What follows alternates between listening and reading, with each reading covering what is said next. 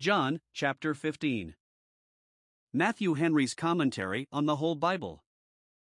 An exposition, with practical observations, of the Gospel according to St. John. Chapter 15. It is generally agreed that Christ's discourse in this and the next chapter was at the close of the Last Supper, the night in which he was betrayed, and it is a continued discourse, not interrupted as that in the foregoing chapter was, and what he chooses to discourse of is very pertinent to the present sad occasion of a farewell sermon. Now that he was about to leave them. 1. They would be tempted to leave him and return to Moses again, and therefore he tells them how necessary it was that they should by faith adhere to him and abide in him.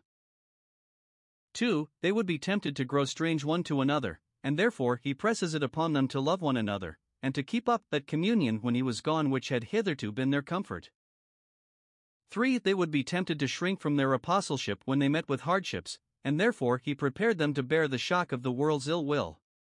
There are four words to which his discourse in this chapter may be reduced 1. Fruit, verses 1 to 8. 2. Love, verses 9 to 17. 3. Hatred, verses 18 to 25. 4. The Comforter, verses 26 and 27. John 15 verses 1 to 8. Here Christ discourses concerning the fruit, the fruits of the Spirit, which his disciples were to bring forth, under the similitude of a vine. Observe here 1. The doctrine of this similitude, what notion we ought to have of it. 1. That Jesus Christ is the vine, the true vine. It is an instance of the humility of Christ that he is pleased to speak of himself under low and humble comparisons. He that is the Son of Righteousness, and the bright and morning star, compares himself to a vine. The church, which is Christ mystical, is a vine, Psalm 80 verse 8, so is Christ, who is the church seminal. Christ and his church are thus set forth. 1. He is the vine, planted in the vineyard, and not a spontaneous product, planted in the earth, for his is the word made flesh. The vine has an unsightly, unpromising outside, and Christ had no form nor comeliness. Isaiah 53 verse 2. The vine is a spreading plant, and Christ will be known as salvation to the ends of the earth. The fruit of the vine honors God and cheers man, Judges 9 verse 13, so does the fruit of Christ's mediation, it is better than gold, Proverbs 8 verse 19. 2. He is the true vine, as truth is opposed to pretense and counterfeit, he is really a fruitful plant, a plant of renown. He is not like that wild vine which deceived those who gathered of it, 2 Kings 4 verse 39, but a true vine. Unfruitful trees are said to lie, Habakkuk 3 verse 17, MRG, but Christ is a vine that will not deceive. Whatever excellency there is in any creature, serviceable to man, it is but a shadow of that grace which is in Christ for his people's good. He is that true vine typified by Judah's vine, which enriched him with the blood of the grape, Genesis 49 verse 11, by Joseph's vine, the branches of which ran over the wall, Genesis 49 verse 22, by Israel's vine, under which he dwelt safely, 1 Kings 4 verse 25. 2. That believers are branches of this vine, which supposes that Christ is the root of the vine. The root is unseen, and our life is hid with Christ. The root bears the tree, Romans 11 verse 18, diffuses sap to it, and is all in all to its flourishing and fruitfulness, and in Christ are all supports and supplies. The branches of the vine are many, some on one side of the house or wall, others on the other side, yet, meeting in the root, are all but one vine, thus all good Christians, though in place and opinion distant from each other, yet meet in Christ, the center of their unity. Believers, like the branches of the vine, are weak and insufficient to stand of themselves, but as they are borne up. See Ezekiel 15 verse 2. 3. That the Father is the husbandman, Georgos the landworker. Though the earth is the Lord's, it yields him no fruit unless he work it. God has not only a propriety in, but a care of, the vine and all the branches. He hath planted, and watered, and gives the increase, for we are God's husbandry. 1 Corinthians 3 verse 9. See Isaiah 5 verses 1 and 2, 27 colon 2, 3. He had an eye upon Christ, the root, and upheld him, and made him to flourish out of a dry ground. He has an eye upon all the branches, and prunes them, and watches over them, that nothing hurt them. Never was any husbandman so wise, so watchful, about his vineyard, as God is about his church, which therefore must needs prosper. 2. The duty taught us by this similitude, which is to bring forth fruit, and, in order to this, to abide in Christ. 1. We must be fruitful. From a vine we look for grapes, Isaiah 5 verse 2, and from a Christian we look for Christianity, this is the fruit, a Christian temper and disposition, a Christian life and conversation, Christian devotions and Christian designs. We must honor God, and do good, and exemplify the purity and power of the religion we profess, and this is bearing fruit. The disciples here must be fruitful, as Christians, in all the fruits of righteousness, and as apostles, in diffusing the savor of the knowledge of Christ. To persuade them to this, he urges 1. The doom of the unfruitful, verse 2 They are taken away. 1. It is here intimated that there are many who pass for branches in Christ who yet do not bear fruit. Were they really united to Christ by faith, they would bear fruit, but being only tied to Him by the thread of an outward profession, though they seem to be branches, they will soon be seen to be dry ones. Unfruitful professors are unfaithful professors, professors, and no more. It might be read, Every branch that beareth not fruit in me, and it comes much to one, for those that do not bear fruit in Christ, and in his Spirit and grace, are as if they bore no fruit at all. Hosea 10 verse 1. 2. It is here threatened that they shall be taken away, in justice to them and in kindness to the rest of the branches. From him that has not real union with Christ, and fruit produced thereby, shall be taken away even that which he seemed to have. Luke 8 verse 18. Some think this refers primarily to Judas. 2. The promise made to the fruitful, He purgeth them, that they may bring forth more fruit. Note 1. Further fruitfulness is the blessed reward of forward fruitfulness. The first blessing was, Be fruitful, and it is still a great blessing. 2. Even fruitful branches, in order to their further fruitfulness, have need of purging or pruning. Kathariai taketh away that which is superfluous and luxuriant, which hinders its growth and fruitfulness. The best have that in them which is peccant, aliquid amputandum something which should be taken away, some notions, passions, or humors, that want to be purged away, which Christ has promised to do by his word, and spirit, and providence, and these shall be taken off by degrees in the proper season. 3. The purging of fruitful branches, in order to their greater fruitfulness, is the care and work of the great husbandman, for his own glory. 3. The benefits which believers have by the doctrine of Christ, the power of which they should labor to exemplify in a fruitful conversation. Now you are clean, verse 3. 1. Their society was clean, now that Judas was expelled by that word of Christ, what thou doest, do quickly, until they were got clear of him, they were not all clean.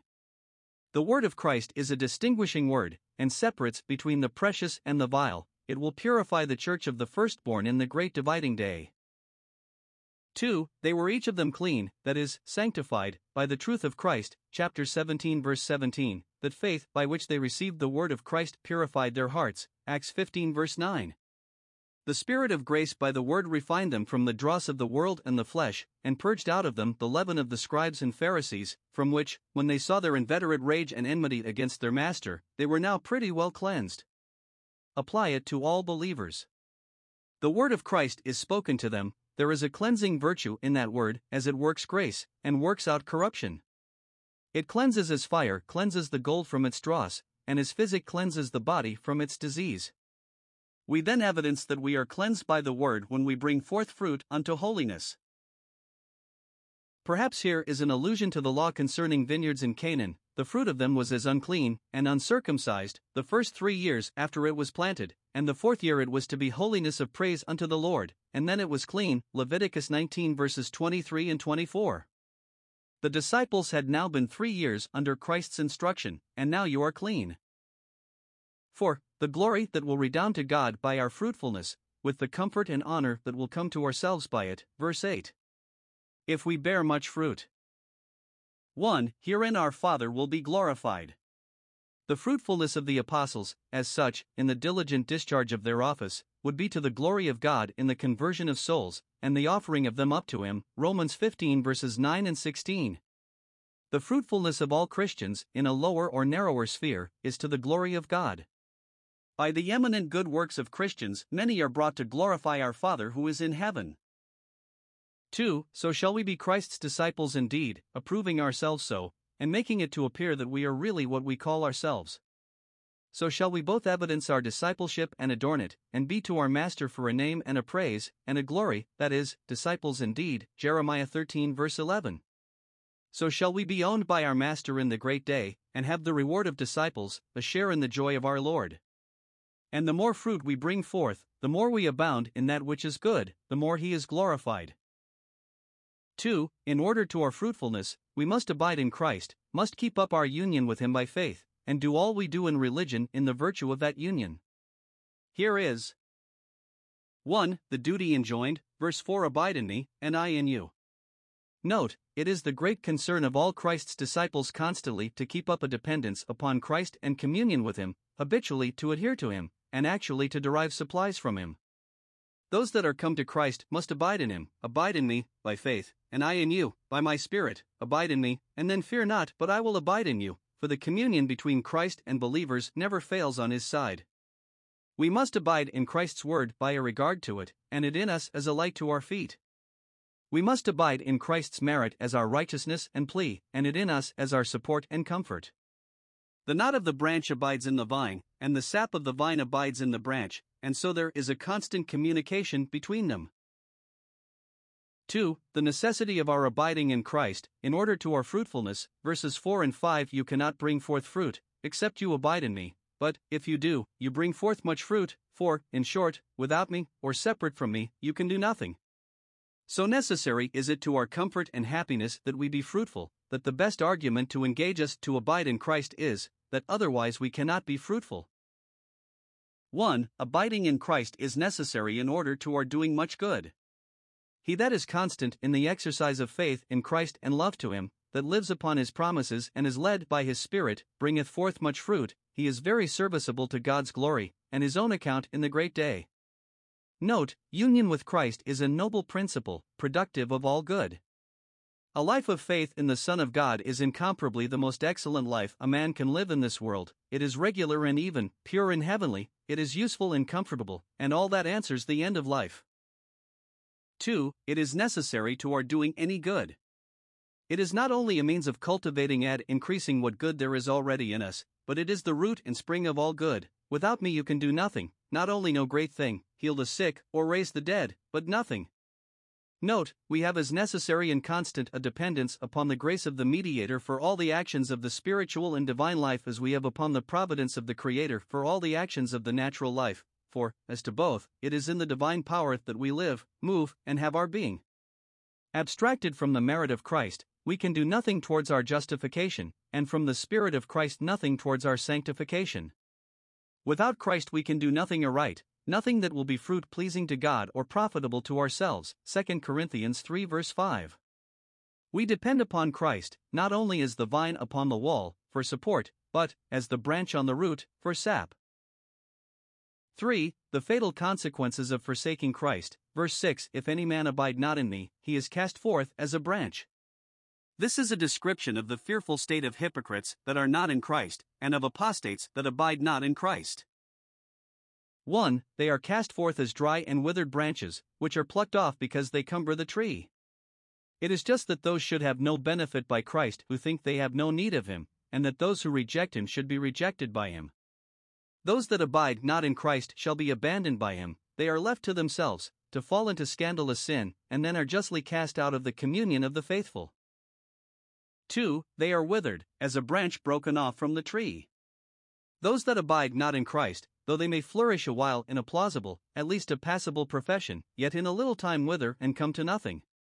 Their parts and gifts wither, their zeal and devotion wither, their credit and reputation wither, their hopes and comforts wither. Job 8 verses 11 to 13.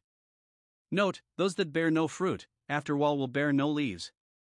How soon is that fig tree withered away which Christ has cursed? 3. Men gather them. Satan's agents and emissaries pick them up, and make an easy prey of them. Those that fall off from Christ presently fall in with sinners, and the sheep that wander from Christ's fold, the devil stands ready to seize them for himself. When the Spirit of the Lord had departed from Saul, an evil spirit possessed him. For they cast them into the fire, that is, they are cast into the fire, and those who seduce them and draw them to sin do in effect cast them there, for they make them children of hell.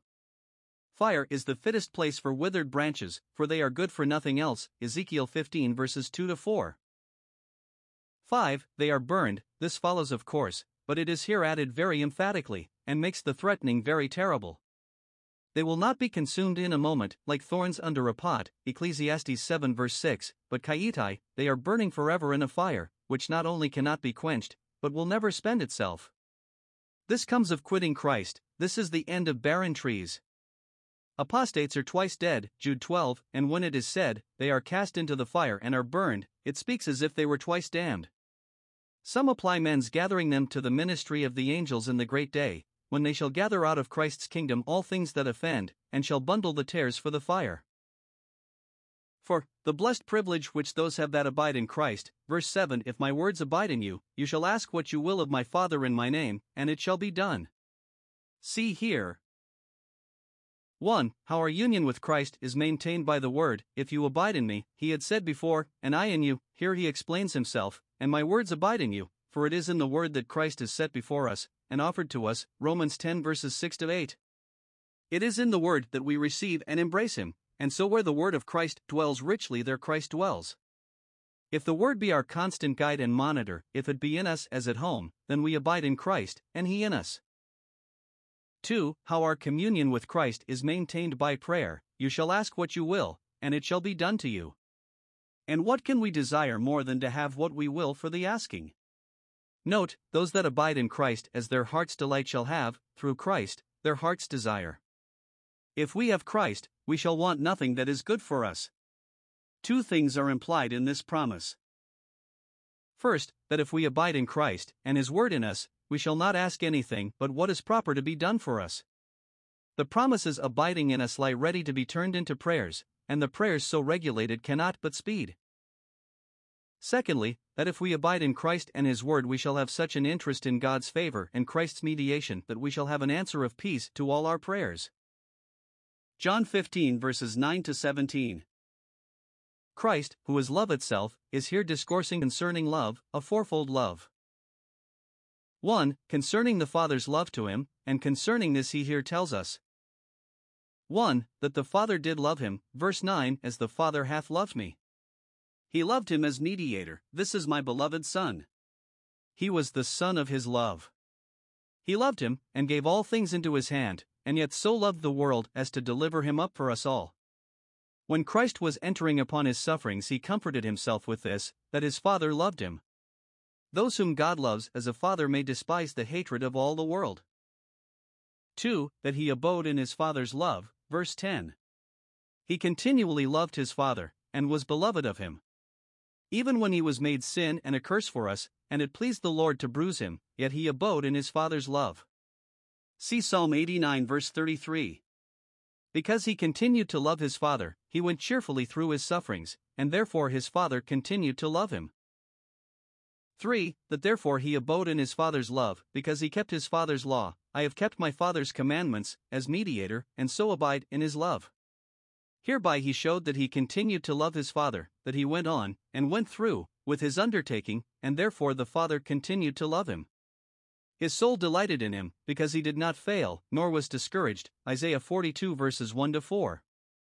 We having broken the law of creation, and thereby thrown ourselves out of the love of God, Christ satisfied for us by obeying the law of redemption, and so he abode in his love, and restored us to it. 2. Concerning his own love to his disciples. Though he leaves them, he loves them. And observe here 1. The pattern of this love, as the Father has loved me, so have I loved you. A strange expression of the condescending grace of Christ. As the Father loved him, who was most worthy, he loved them, who were most unworthy. The Father loved him as his Son, and he loves them as his children. The Father gave all things into his hand, so, with himself, he freely giveth us all things. The Father loved him as mediator, as head of the church, and the great trustee of divine grace and favor, which he had not for himself only, but for the benefit of those for whom he was entrusted, and, says he, I have been a faithful trustee. As the Father has committed his love to me, so I transmit it to you. Therefore the Father was well pleased with him, that he might be well pleased with us in him, and loved him, that in him, as beloved, he might make us accepted. Ephesians 1 verse 6. 2. The proofs and products of this love, which are four. 1. Christ loved his disciples, for he laid down his life for them. Verse 13 Greater proof of love hath no man to show than this, to lay down his life for his friend. And this is the love wherewith Christ hath loved us, he is our antipsychos bail for us, body for body, life for life, though he knew our insolvency, and foresaw how much the engagement would cost him. Observe here 1. The extent of the love of the children of men to one another. The highest proof of it is laying down one's life for a friend, to save his life, and perhaps there have been some such heroic achievements of love, more than plucking out one's own eyes. Galatians 4 verse 15. If all that a man has he will give for his life, he that gives this for his friend gives all, and can give no more. This may sometimes be our duty. 1 John 3 verse 16. Paul was ambitious of the honor. Philippians 2:17, and for a good man some will even dare to die. Romans 5 verse 7. It is love in the highest degree, which is strong as death. 2. The excellency of the love of Christ, beyond all other love. He has not only equaled, but exceeded, the most illustrious lovers. Others have laid down their lives, content that they should be taken from them, but Christ gave up his, was not merely passive, but made it his own act and deed. The life which others have laid down has been but of equal value with the life for which it was laid down, and perhaps less valuable, but Christ is infinitely more worth than 10,000 of us. Others have thus laid down their lives for their friends, but Christ laid down his for us when we were enemies. Romans 5 verses 8 and 10. Plusquam feria aut lapidea corda esse opertet, que non emalia tam incomparabilis divini amoris suavitas those hearts must be harder than iron or stone which are not softened by such incomparable sweetness of divine love. Calvin. 2. Christ loved his disciples, for he took them into a covenant of friendship with himself. Verses 14 and 15. If you approve yourselves by your obedience, my disciples indeed, you are my friends, and shall be treated as friends. Note, the followers of Christ are the friends of Christ, and he is graciously pleased to call and account them so. Those that do the duty of his servants are admitted and advanced to the dignity of his friends. David had one servant in his court, and Solomon one in his, that was in a particular manner the king's friend. 2 Samuel 15 verse 37, 1 Kings 4 verse 5 but this honor have all Christ's servants. We may in some particular instance befriend a stranger, but we espouse all the interests of a friend, and concern ourselves in all his cares, thus Christ takes believers to be his friends. He visits them and converses with them as his friends, bears with them and makes the best of them, is afflicted in their afflictions, and takes pleasure in their prosperity, he pleads for them in heaven and takes care of all their interests there. Have friends but one soul? He that is joined to the Lord is one spirit. 1 Corinthians 6 verse 17. Though they often show themselves unfriendly, he is a friend that loves at all times. Observe how endearingly this is expressed here. 1. He will not call them servants, though they call him Master and Lord. Those that would be like Christ in humility must not take a pride in insisting upon all occasions on their authority and superiority, but remember that their servants are their fellow servants. But, 2. He will call them his friends, he will not only love them, but will let them know it, for in his tongue is the law of kindness. After his resurrection, he seems to speak with more affectionate tenderness of and to his disciples than before. Go to my brethren, chapter 20, verse 17. Children, have you any meat? Chapter 21, verse 5.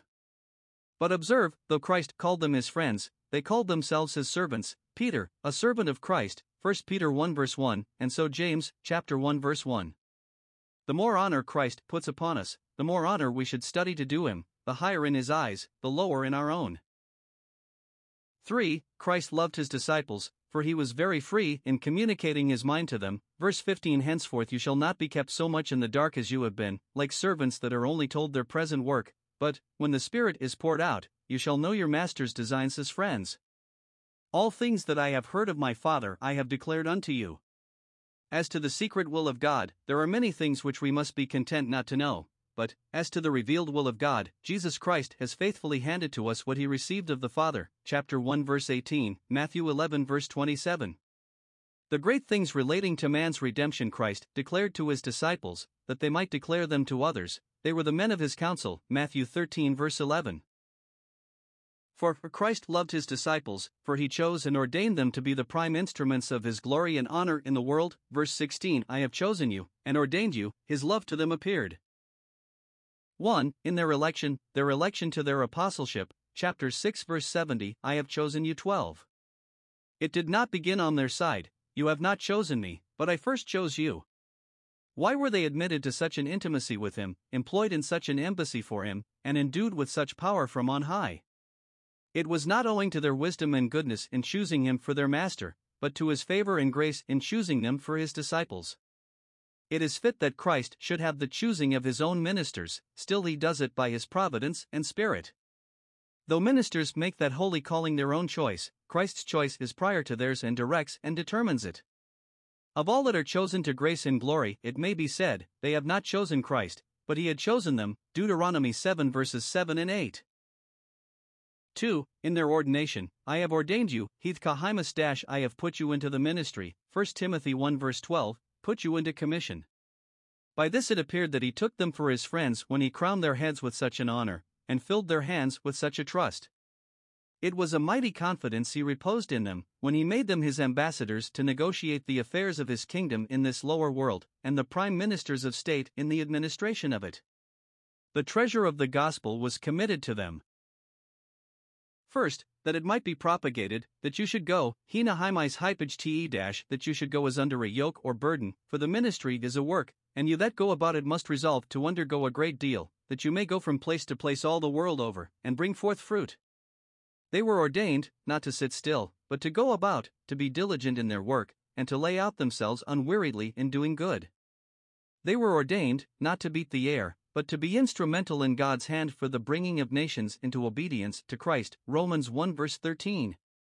Note, those whom Christ ordains should, and shall be fruitful, should labor, and shall not labor in vain. Secondly, that it might be perpetuated, that the fruit may remain, that the good effect of their labors may continue in the world from generation to generation, to the end of time. The Church of Christ was not to be a short lived thing, as many of the sects of the philosophers, that were a nine days' wonder. It did not come up in a night, nor should it perish in a night, but be as the days of heaven.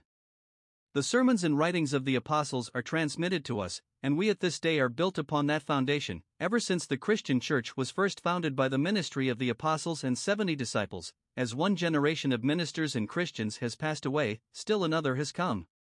By virtue of that great charter, Matthew 28 verse 19, Christ has a church in the world, which, as our lawyers say of bodies corporate, does not die, but lives in a succession, and thus their fruit remains to this day, and shall do while the earth remains.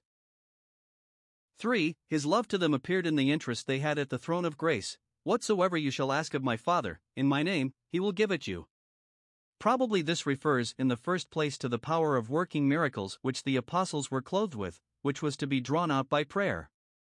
Whatever gifts are necessary to the furtherance of your labors, whatever help from heaven you have occasion for at any time, it is but ask and have. Three things are here hinted to us for our encouragement in prayer, and very encouraging they are. First, that we have a God to go to who is a Father. Christ here calls him the Father, both mine and yours, and the Spirit in the Word and in the heart teaches us to cry, Abba, Father. Secondly, that we come in a good name. Whatever errand we come upon to the throne of grace according to God's will, we may with a humble boldness mention Christ's name in it, and plead that we are related to him, and he is concerned for us. Thirdly, that an answer of peace is promised us. What you come for shall be given you. This great promise made to that great duty keeps up a comfortable and gainful intercourse between heaven and earth. 3. Concerning the disciples' love to Christ, enjoined in consideration of the great love wherewith he had loved them. Three things he exhorts them to. 1. To continue in his love, verse 9. Continue in your love to me, and in mine to you. Both may be taken in. We must place our happiness in the continuance of Christ's love to us, and make it our business to give continued proofs of our love to Christ, that nothing may tempt us to withdraw from Him, or provoke Him to withdraw from us. Note, all that love Christ should continue in their love to Him, that is, be always loving Him, and taking all occasions to show it, and love to the end. The disciples were to go out upon service for Christ, in which they would meet with many troubles, but, says Christ, continue in my love. Keep up your love to me, and then all the troubles you meet with will be easy. Love made seven years hard service easy to Jacob. Let not the troubles you meet with for Christ's sake quench your love to Christ, but rather quicken it. 2. To let his joy remain in them, and fill them. Verse 11. This he designed in those precepts and promises given them. 1. That his joy might remain in them. The words are so placed, in the original, that they may be read either. 1. That my joy in you may remain. If they bring forth much fruit, and continue in his love, he will continue to rejoice in them as he had done. Note, fruitful and faithful disciples are the joy of the Lord Jesus, he rests in his love to them. Zephaniah 3 verse 17. As there is a transport of joy in heaven in the conversion of sinners, so there is a remaining joy in the perseverance of saints. Or 2. That my joy, that is, your joy in me, may remain. It is the will of Christ that his disciples should constantly and continually rejoice in him. Philippians 4 4. The joy of the hypocrite is but for a moment, but the joy of those who abide in Christ's love is a continual feast. The word of the Lord enduring forever, the joys that flow from it, and are founded on it, do so too. 2. That your joy might be full, not only that you might be full of joy, but that your joy in me and in my love may rise higher and higher, till it come to perfection, when you enter into the joy of your Lord.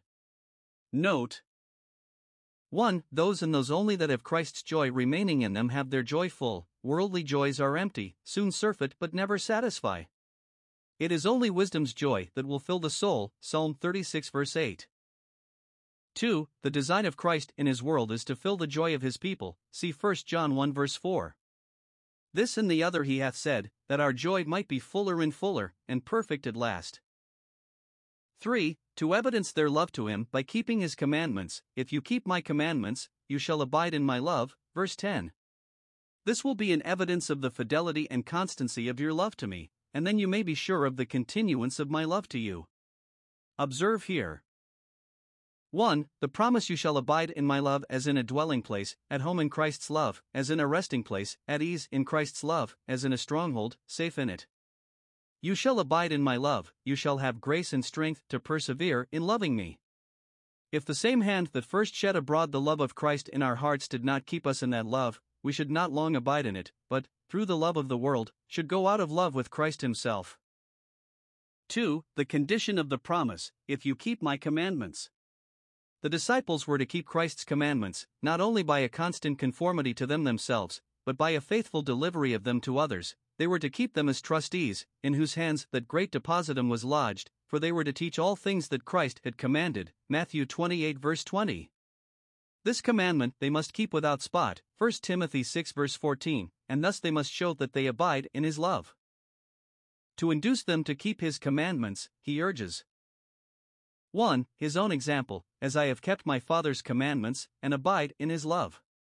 Christ submitted to the law of mediation, and so preserved the honor and comfort of it, to teach us to submit to the laws of the mediator, for we cannot otherwise preserve the honor and comfort of our relation to him. 2. The necessity of it to their interest in him. Verse 14 You are my friends if you do whatsoever I command you, and not otherwise. Note First, those only will be accounted Christ's faithful friends that approve themselves his obedient servants, for those that will not have him to reign over them shall be treated as his enemies. Idem veliti idem nali a demum vera est amicitia friendship involves a fellowship of aversions and attachments, Sallust. Secondly, it is universal obedience to Christ that is the only acceptable obedience, to obey Him in everything that He commands us, not accepting, much less accepting against, any command. 4. Concerning the disciples' love one to another, enjoined as an evidence of their love to Christ, and a grateful return for His love to them. We must keep His commandments, and this is His commandment, that we love one another, verse 12, and again, verse 17. No one duty of religion is more frequently inculcated, nor more pathetically urged upon us, by our Lord Jesus, than that of mutual love, and for good reason. 1. It is here recommended by Christ's pattern, verse 12, as I have loved you. Christ's love to us should direct and engage our love to each other. In this manner, and from this motive, we should love one another, as, and because, Christ has loved us.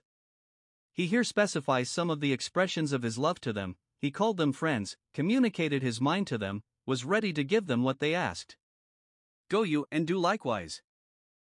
2. It is required by his precept. He interposes his authority, has made it one of the statute laws of his kingdom. Observe how differently it is expressed in these two verses, and both very emphatic.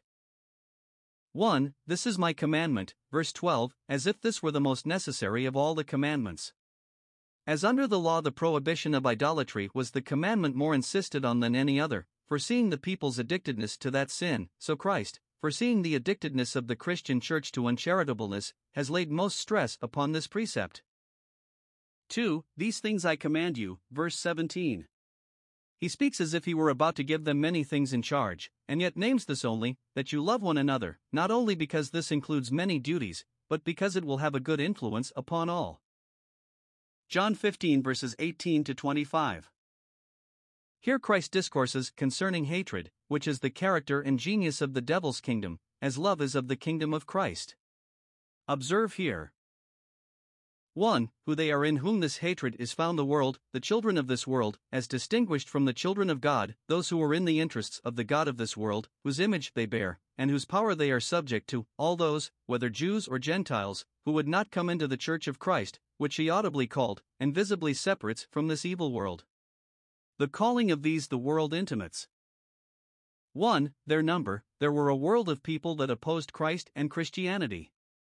Lord, how are they increased that troubled the Son of David? I fear, if we should put it to the vote between Christ and Satan, Satan would outpoll us quite. 2. Their confederacy and combination, these numerous hosts are embodied, and are as one, Psalm 83 verse 5. Jews and Gentiles, that could agree in nothing else, agreed to persecute Christ's minister. 3. Their spirit and disposition, they are men of the world, Psalm 17 verses 13 and 14, wholly devoted to this world and the things of it, and never thinking of another world. The people of God, though they are taught to hate the sins of sinners, yet not their persons, but to love and do good to all men. A malicious, spiteful, envious spirit is not the spirit of Christ, but of the world. 2. Who are they against whom this hatred is leveled against the disciples of Christ, against Christ himself, and against the Father? 1. The world hates the disciples of Christ, the world hateth you, verse 19, and he speaks of it as that which they must expect and count upon, verse 18, as 1 John 3 verse 13. 1. Observe how this comes in here. 1. Christ had expressed the great kindness he had for them as friends, but, lest they should be puffed up with this, there was given them, as there was to Paul, a thorn in the flesh, that is, as it is explained there, reproaches and persecutions for Christ's sake. 2 Corinthians 12 verses 7 and 10. 2. He had appointed them their work, but tells them what hardships they should meet with in it, that it might not be a surprise to them, and that they might prepare accordingly. 3. He had charged them to love one another, and need enough they had to love one another, for the world would hate them, to be kind to one another, for they would have a great deal of unkindness and ill will from those that were without. Keep peace among yourselves, and this will fortify you against the world's quarrels with you. Those that are in the midst of enemies are concerned to hold together. 2. Observe what is here included. 1. The world's enmity against the followers of Christ, it hateth them. Note, whom Christ blesseth the world curseth. The favorites and heirs of heaven have never been the darlings of this world, since the old enmity was put between the seed of the woman and of the serpent. Why did Cain hate Abel, but because his works were righteous? Esau hated Jacob because of the blessing, Joseph's brethren hated him because his father loved him, Saul hated David because the Lord was with him, Ahab hated Micaiah because of his prophecies, such are the causeless causes of the world's hatred.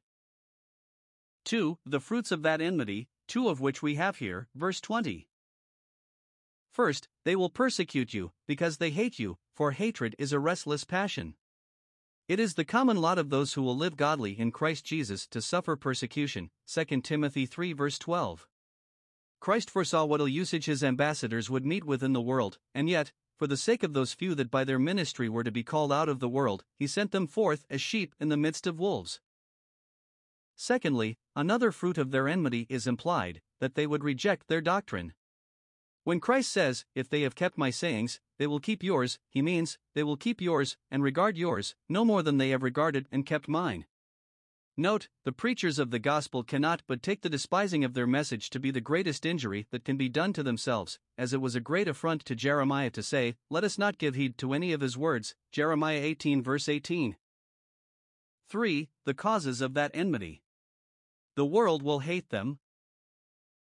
First, because they do not belong to it. Verse 19 If you were of the world, of its spirit, and in its interests, if you were carnal and worldly, the world would love you as its own but, because you are called out of the world, it hates you, and ever will.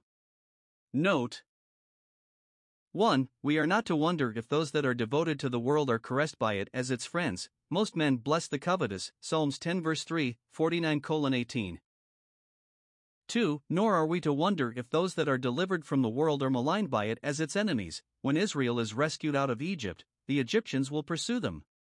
Observe, the reason why Christ's disciples are not of the world is not because they have by their own wisdom and virtue distinguished themselves from the world, but because Christ hath chosen them out of it, to set them apart for himself, and this is the reason why the world hates them. 4. 1. The glory which, by virtue of this choice, they are designed for sets them above the world, and so makes them the objects of its envy. The saints shall judge the world, and the upright have dominion, and therefore they are hated. 2. The grace which by virtue of this choice they are endued with sets them against the world, they swim against the stream of the world, and are not conformed to it, they witness against it, and are not conformed to it. This would support them under all the calamities which the world's hatred would bring upon them, that they were hated because they were the choice and the chosen ones of the Lord Jesus, and were not of the world. Now, 1. This was no just cause for the world's hatred of them. If we do anything to make ourselves hateful, we have reason to lament it, but, if men hate us for that for which they should love and value us, we have reason to pity them, but no reason to perplex ourselves. Nay. 2. This was just cause for their own joy. He that is hated because he is rich and prospers cares not who has the vexation of it, while he has the satisfaction of it. Populus me sibilat, et mihi plato. Ipsi domi. Let them hiss on, he cries. While in my own opinion fully blessed Timon in whore. Much more may those hug themselves whom the world hates, but whom Christ loves. Secondly, another cause of the world's hating you will be because you do belong to Christ. Verse 21 For my name's sake.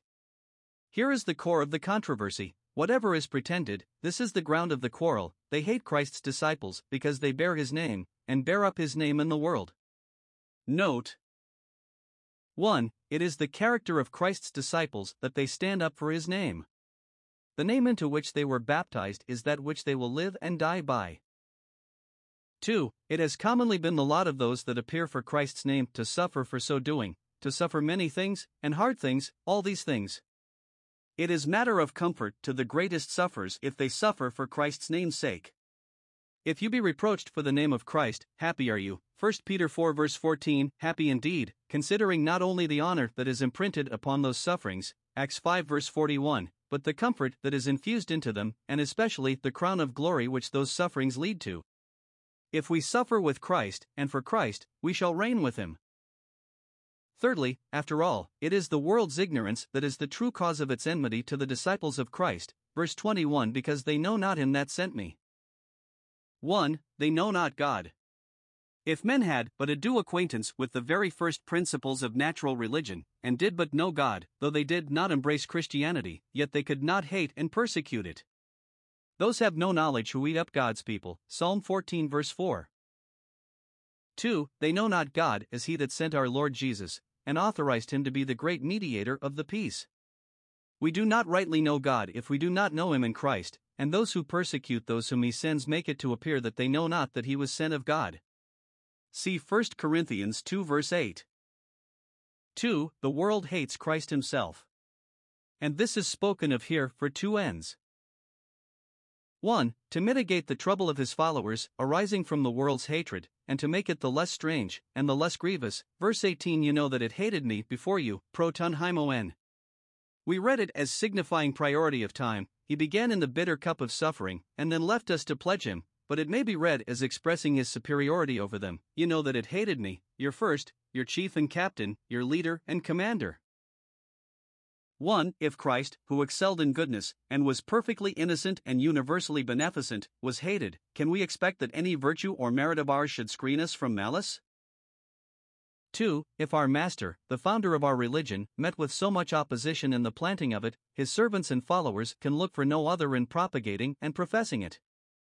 For this he refers them, verse 20, to his own word, at their admission into discipleship Remember the word that I said unto you.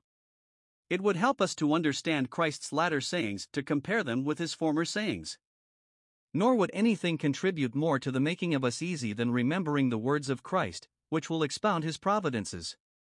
Now, in this word there is First, a plain truth the servant is not greater than his Lord. This he had said to them. Matthew 10, verse 24. Christ is our Lord, and therefore we must diligently attend all his motions, and patiently acquiesce in all his disposals, for the servant is inferior to his Lord. The plainest truths are sometimes the strongest arguments for the hardest duties. Elihu answers a multitude of Job's murmurings with this one self evident truth that God is greater than man. Job 33, verse 12. So here is. Secondly, a proper inference drawn from it if they have persecuted men, as you have seen, and are likely to see much more, they will also persecute you, you may expect it and count upon it. 4. 1. You will do the same that I have done to provoke them, you will reprove them for their sins, and call them to repentance, and give them strict rules of holy living, which they will not bear. 2. You cannot do more than I have done to oblige them, after so great an instance, let none wonder if they suffer ill for doing well. He adds, If they have kept my sayings, they will keep yours also, as there have been a few, and but a few, that have been wrought upon by my preaching, so there will be by yours a few, and but a few. Some give another sense of this, making etērēsan to be put for paretērēsan. If they have lain in wait for my sayings, with a design to ensnare me, they will in like manner lie in wait to entangle you in your talk. 2. To aggravate the wickedness of this unbelieving world, and to discover its exceeding sinfulness, to hate and persecute the apostles was bad enough, but in them to hate and persecute Christ himself was much worse. The world is generally in an ill name in Scripture, and nothing can put it into a worse name than this that it hated Jesus Christ. There is a world of people that are haters of Christ. Two things he insists upon to aggravate the wickedness of those that hated him. 1. That there was the greatest reason imaginable why they should love him. Men's good words and good works usually recommend them, now as to Christ. First, his words were such as merited their love. Verse 22 If I had not spoken unto them, to court their love, they had not had sin, their opposition had not amounted to a hatred of me, their sin had been comparatively no sin. But now that I have said so much to them to recommend myself to their best affections, they have no pretense, no excuse for their sin. Observe here. 1. The advantage which those have that enjoy the gospel, Christ in it comes and speaks to them, he spoke in person to the men of that generation, and is still speaking to us by our Bibles and ministers, and is one that has the most unquestionable authority over us and affection for us. Every word of his is pure, carries with it a commanding majesty, and yet a condescending tenderness, able, one would think, to charm the deafest adder. 2. The excuse which those have that enjoy not the gospel, if I had not spoken to them, if they had ever heard of Christ and of salvation by him, they had not had sin. 1. Not this kind of sin. They had not been chargeable with a contempt of Christ if he had not come and made a tender of his grace to them. As sin is not imputed where there is no law, so unbelief is not imputed where there is no gospel, and, where it is imputed, it is thus far the only damning sin, that, being a sin against the remedy, other sin would not damn if the guilt of them were not bound on with this. 2. Not such a degree of sin. If they had not had the gospel among them, their other sins had not been so bad, for the times of ignorance God winked at. Luke 12 verses 47 and 48. 3. The aggravated guilt which those lie under to whom Christ has come and spoken in vain, whom he has called and invited in vain, with whom he has reasoned and pleaded in vain, they have no cloak for their sin, they are altogether inexcusable, and in the judgment day will be speechless, and will not have a word to say for themselves. Note, the clearer and fuller the discoveries are which are made to us of the grace and truth of Jesus Christ, the more is said to us that is convincing and endearing, the greater is our sin if we do not love Him and believe in Him. The word of Christ strips sin of its cloak, that it may appear sin. Secondly, his works were such as merited their love, as well as his words. Verse 24 If I had not done among them, in their country, and before their eyes, such works as no other man ever did, they had not had sin, their unbelief and enmity had been excusable, and they might have had some color to say that my word was not to be credited, if not otherwise confirmed. But he produced satisfactory proofs of his divine mission, works which no other man did. Note 1. As the Creator demonstrates his power and Godhead by his works, Romans 1 verse 20, so doth the Redeemer. His miracles, his mercies, works of wonder and works of grace, prove him sent of God, and sent on a kind errand. 2. Christ's works were such as no man ever did. No common person that had not a commission from heaven, and God with him, could work miracles, chapter 3 verse 2. And no prophet ever wrought such miracles, so many, so illustrious. Moses and Elias wrought miracles as servants, by a derived power, but Christ, as a son, by his own power. This was it that amazed the people, that with authority he commanded diseases and devils. Mark 1 verse 27, they owned they never saw the like. Mark 2 verse 12.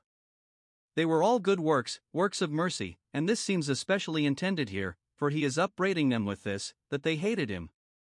One that was so universally useful, more than ever any man was, one would think, should have been universally beloved, and yet even he is hated. 3. The works of Christ enhance the guilt of sinners' infidelity and enmity to him, to the last degree of wickedness and absurdity. If they had only heard his words, and not seen his works, if we had only his sermons upon record, and not his miracles, unbelief might have pleaded want of proof, but now it has no excuse. Nay, the rejecting of Christ, both by them and us, has in it the sin, not only of obstinate unbelief, but of base ingratitude. They saw Christ to be most amiable, and studious to do them a kindness, yet they hated him, and studied to do him mischief. And we see in his word that great love wherewith he loved us, and yet are not wrought upon by it. 2. That there was no reason at all why they should hate him.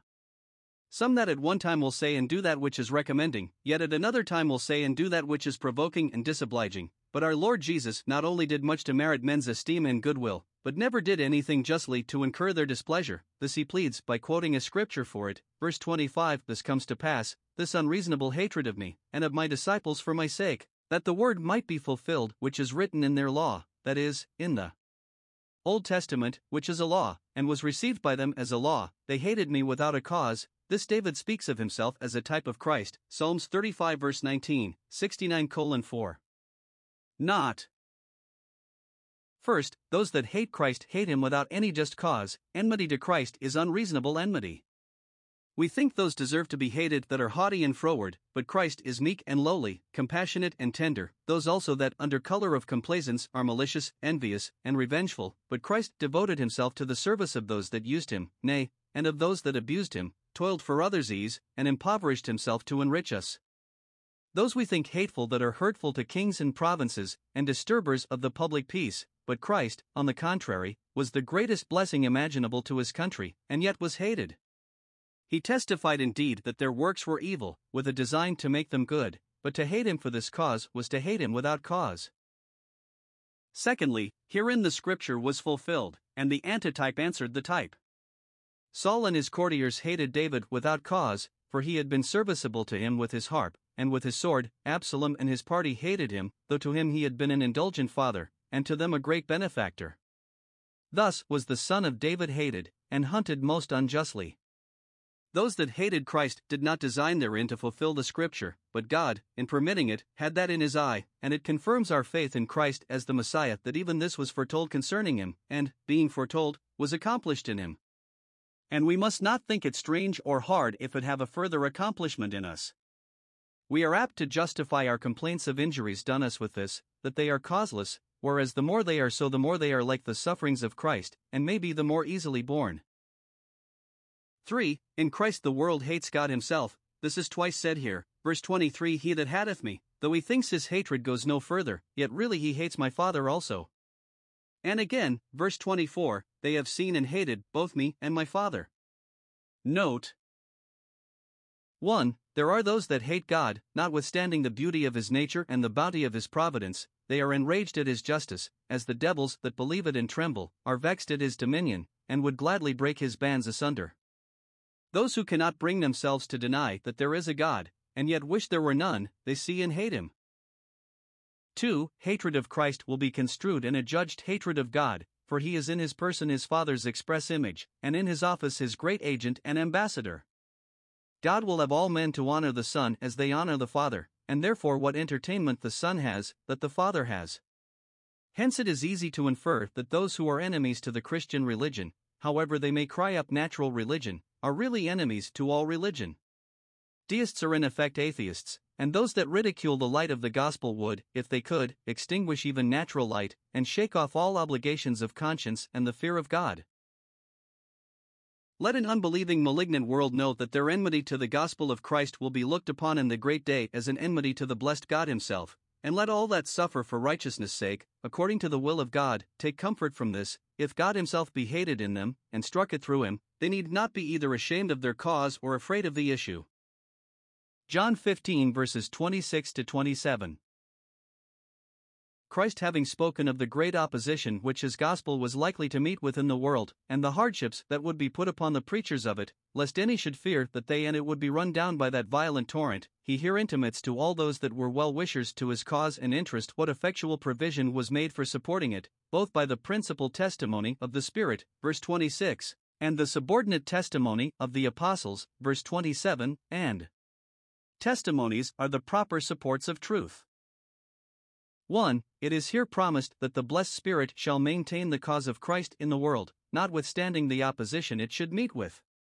Christ, when he was reviled, committed his injured cause to his Father, and did not lose by his silence, for the Comforter came, pleaded it powerfully, and carried it triumphantly. When the Comforter or Advocate is come, who proceedeth from the Father, and whom I will send to supply the want of my bodily presence, he shall testify of me against those that hate me without cause. We have more in this verse concerning the Holy Ghost than in any one verse besides in the Bible, and, being baptized into his name, we are concerned to acquaint ourselves with him as far as he is revealed. 1. Here is an account of him in his essence, or subsistence rather.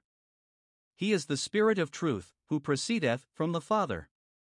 Here, 1. He is spoken of as a distinct person, not a quality or property, but a person under the proper name of a spirit and proper title of the Spirit of truth, a title fitly given him where he is brought in testifying. 2. As a divine person, that proceedeth from the Father, by outgoings that were of old, from everlasting. The spirit or breath of man, called the breath of life, proceeds from the man, and by it modified he delivers his mind, by it invigorated he sometimes exerts his strength to blow out what he would extinguish, and blow up what he would excite. Thus, the Blessed Spirit is the emanation of divine light, and the energy of divine power. The rays of the sun, by which it dispenses and diffuses its light, heat, and influence, proceed from the sun, and yet are one with it. The Nicene Creed says, The Spirit proceedeth from the Father and the Son, for he is called the Spirit of the Son, Galatians 4 verse 6. And the Son is here said to send him. The Greek Church chose rather to say, From the Father by the Son. 2. In his mission. 1. He will come in a more plentiful effusion of his gifts, graces, and powers than had ever yet been. Christ had been long the ho erchomenosi that should come, now the blessed Spirit is so. 2. I will send him to you from the Father. He had said, chapter 14, verse 16, I will pray the Father, and he shall send you the Comforter, which bespeaks the Spirit to be the fruit of the intercession Christ makes within the veil. Here he says, I will send him, which bespeaks him to be the fruit of his dominion within the veil. The Spirit was sent. 1. By Christ as mediator, now ascended on high to give gifts unto men, and all power being given to him. 2. From the Father, not only from heaven, my Father's house, the Spirit was given in a sound from heaven, Acts 2 verse 2, but according to my Father's will and appointment, and with his concurring power and authority. 3. To the apostles to instruct them in their preaching, enable them for working, and carry them through their sufferings. He was given to them and their successors, both in Christianity and in the ministry, to them and their seed, and their seed's seed, according to that promise, Isaiah 59 verse 21. 3. In his office and operations, which are two. 1. One implied in the title given to him, he is the Comforter, or Advocate. An advocate for Christ, to maintain his cause against the world's infidelity, a comforter to the saints against the world's hatred. 2. Another expressed, He shall testify of me. He is not only an advocate, but a witness for Jesus Christ. He is one of the three that bear record in heaven, and the first of the three that bear witness on earth. 1 John 5 verses 7 and 8. He instructed the apostles and enabled them to work miracles. He indited the scriptures, which are the standing witnesses that testify of Christ. Chapter 5 verse 39.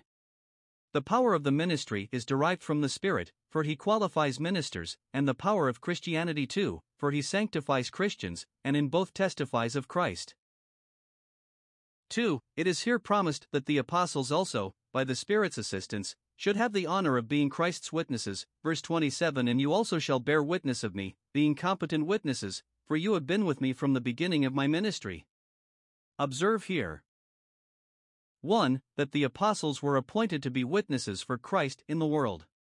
When he had said, The Spirit shall testify, he adds, and you also shall bear witness.